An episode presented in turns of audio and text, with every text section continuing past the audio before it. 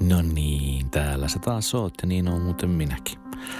Markus tässä, kaikkea hyvää podcastissa. Ää, toivottavasti sä voit hyvin.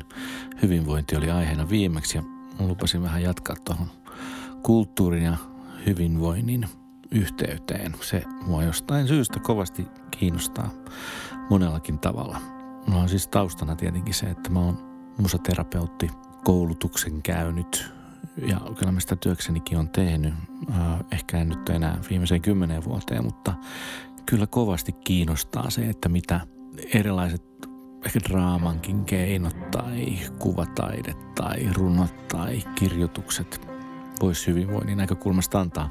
Me viime jaksossa puhuttiin siitä, että mikä merkitys sillä omalla niin sanotulla kertomuksella omasta elämästä. Joku voisi käyttää sanaa narratiivi. Miksi turhaan puhutaan kertomuksesta, niin ollaan jotenkin selvillä vesillä. Ää, tänään siis pureudutaan enemmän siihen taiteellisen ilmaisun voimaan ja miten kaikki tämä liittyy meidän hyvinvointiin.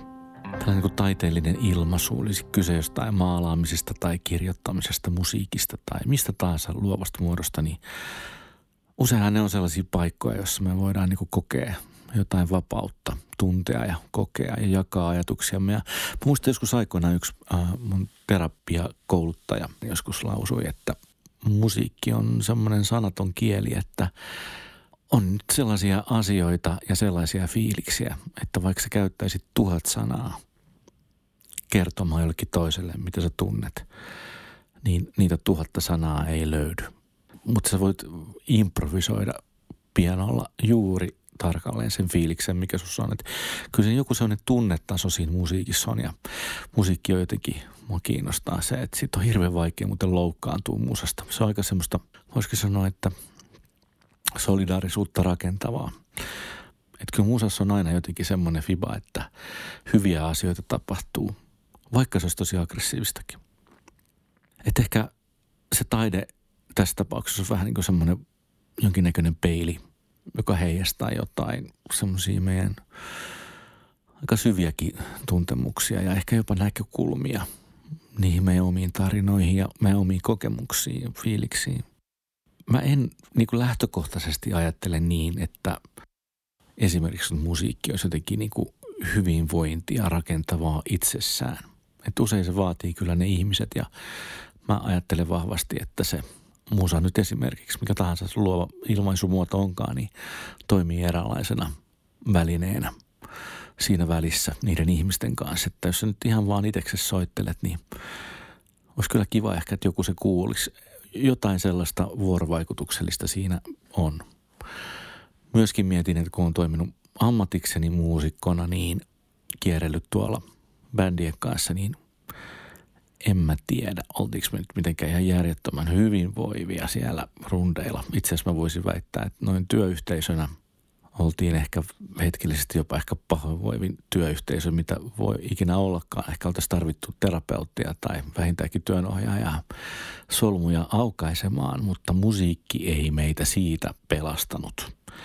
Että sellainen ajatus, että musiikki jotenkin itsessään parantaa ja hoivaa, niin se ei oikein mun kulma tähän asiaan ollut oikein koskaan. Mä oon ehkä miettinyt enemmänkin niitä mahdollisuuksia, mitä siinä on sen ää, ilmaisuvoiman kautta ja jotenkin semmoisen tiettyjen asioiden käsittelyn kautta. Voiko taide antaa meille jonkun sellaisen turvallisen tilan myöskin kohdata niitä asioita vähän semmoisen pienen välimatkan päästä. Vähän niin kuin sä tarkkailisit jotain storia tai elokuvaa, niin usein taiteella on kyky saada se jotenkin ulos meidän päästä tuohon muutaman sentin päähän ja sitä asiaa jotenkin helpompi tarkastella niin.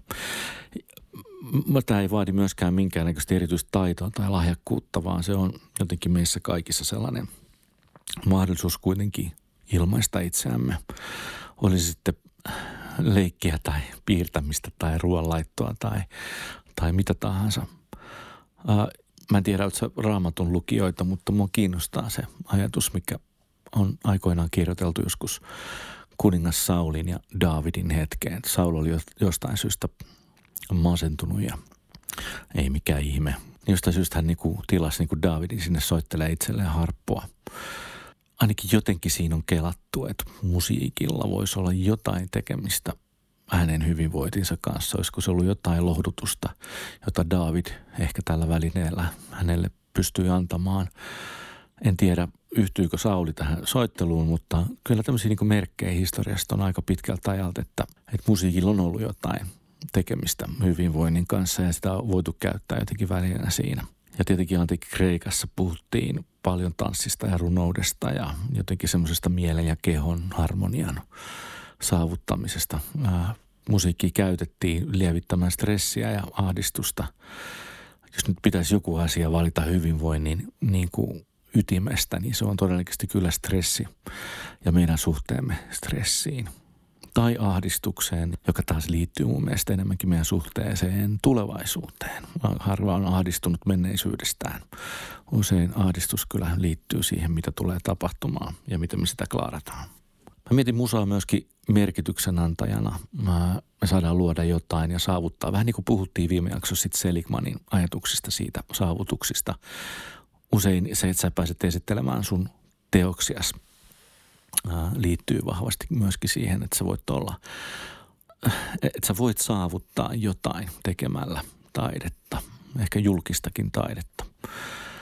Kulttuuri ja taide on myös täynnä unelmia, suunnitelmia tulevasta. Niissä on aina jotenkin lupaus jostain paremmasta, mitä huomenna tapahtuukaan.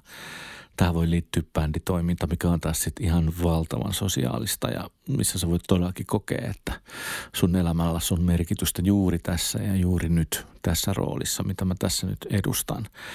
Et jotenkin ne ryhmätoiminnot musta tuntuu, että on niinku sen luovien menetelmien ytimessä.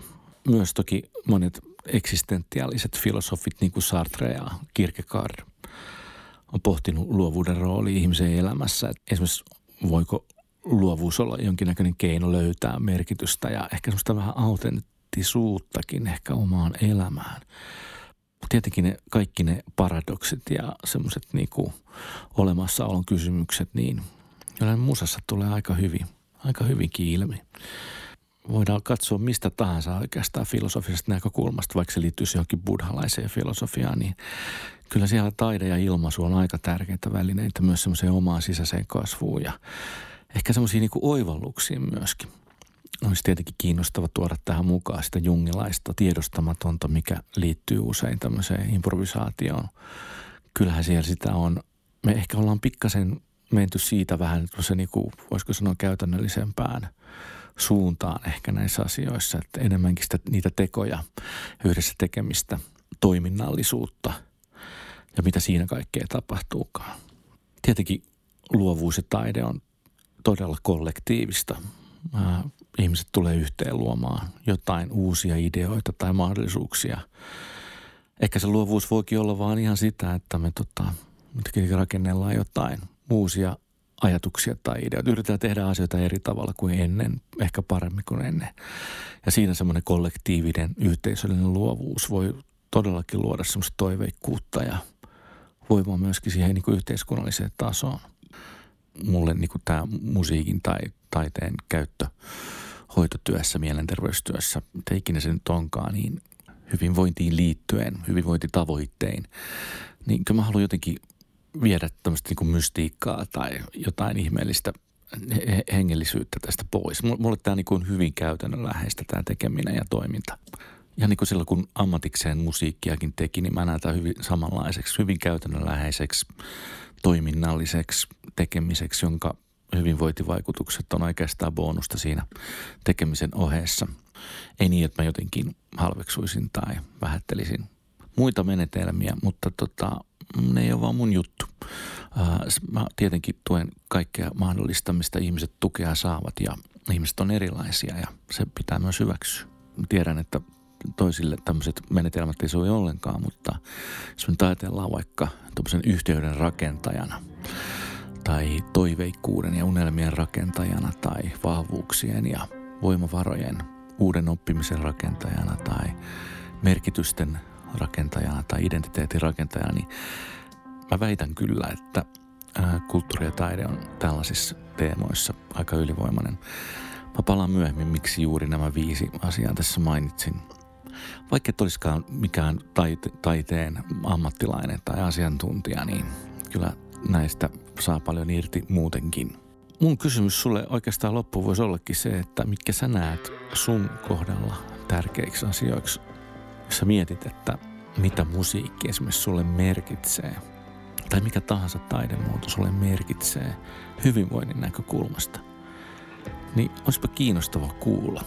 Ehkä sä voit vähän pohtia tätä ja laittaa mulle vaikka kommentteja siitä, että mitä sä oot kokenut, kun sä koet musiikkia tai teet musiikkia, ehkä yksin tai muiden kanssa. Miten se liittyy sun hyvinvointiin. Toivotan sulle tietenkin kaikkea hyvää.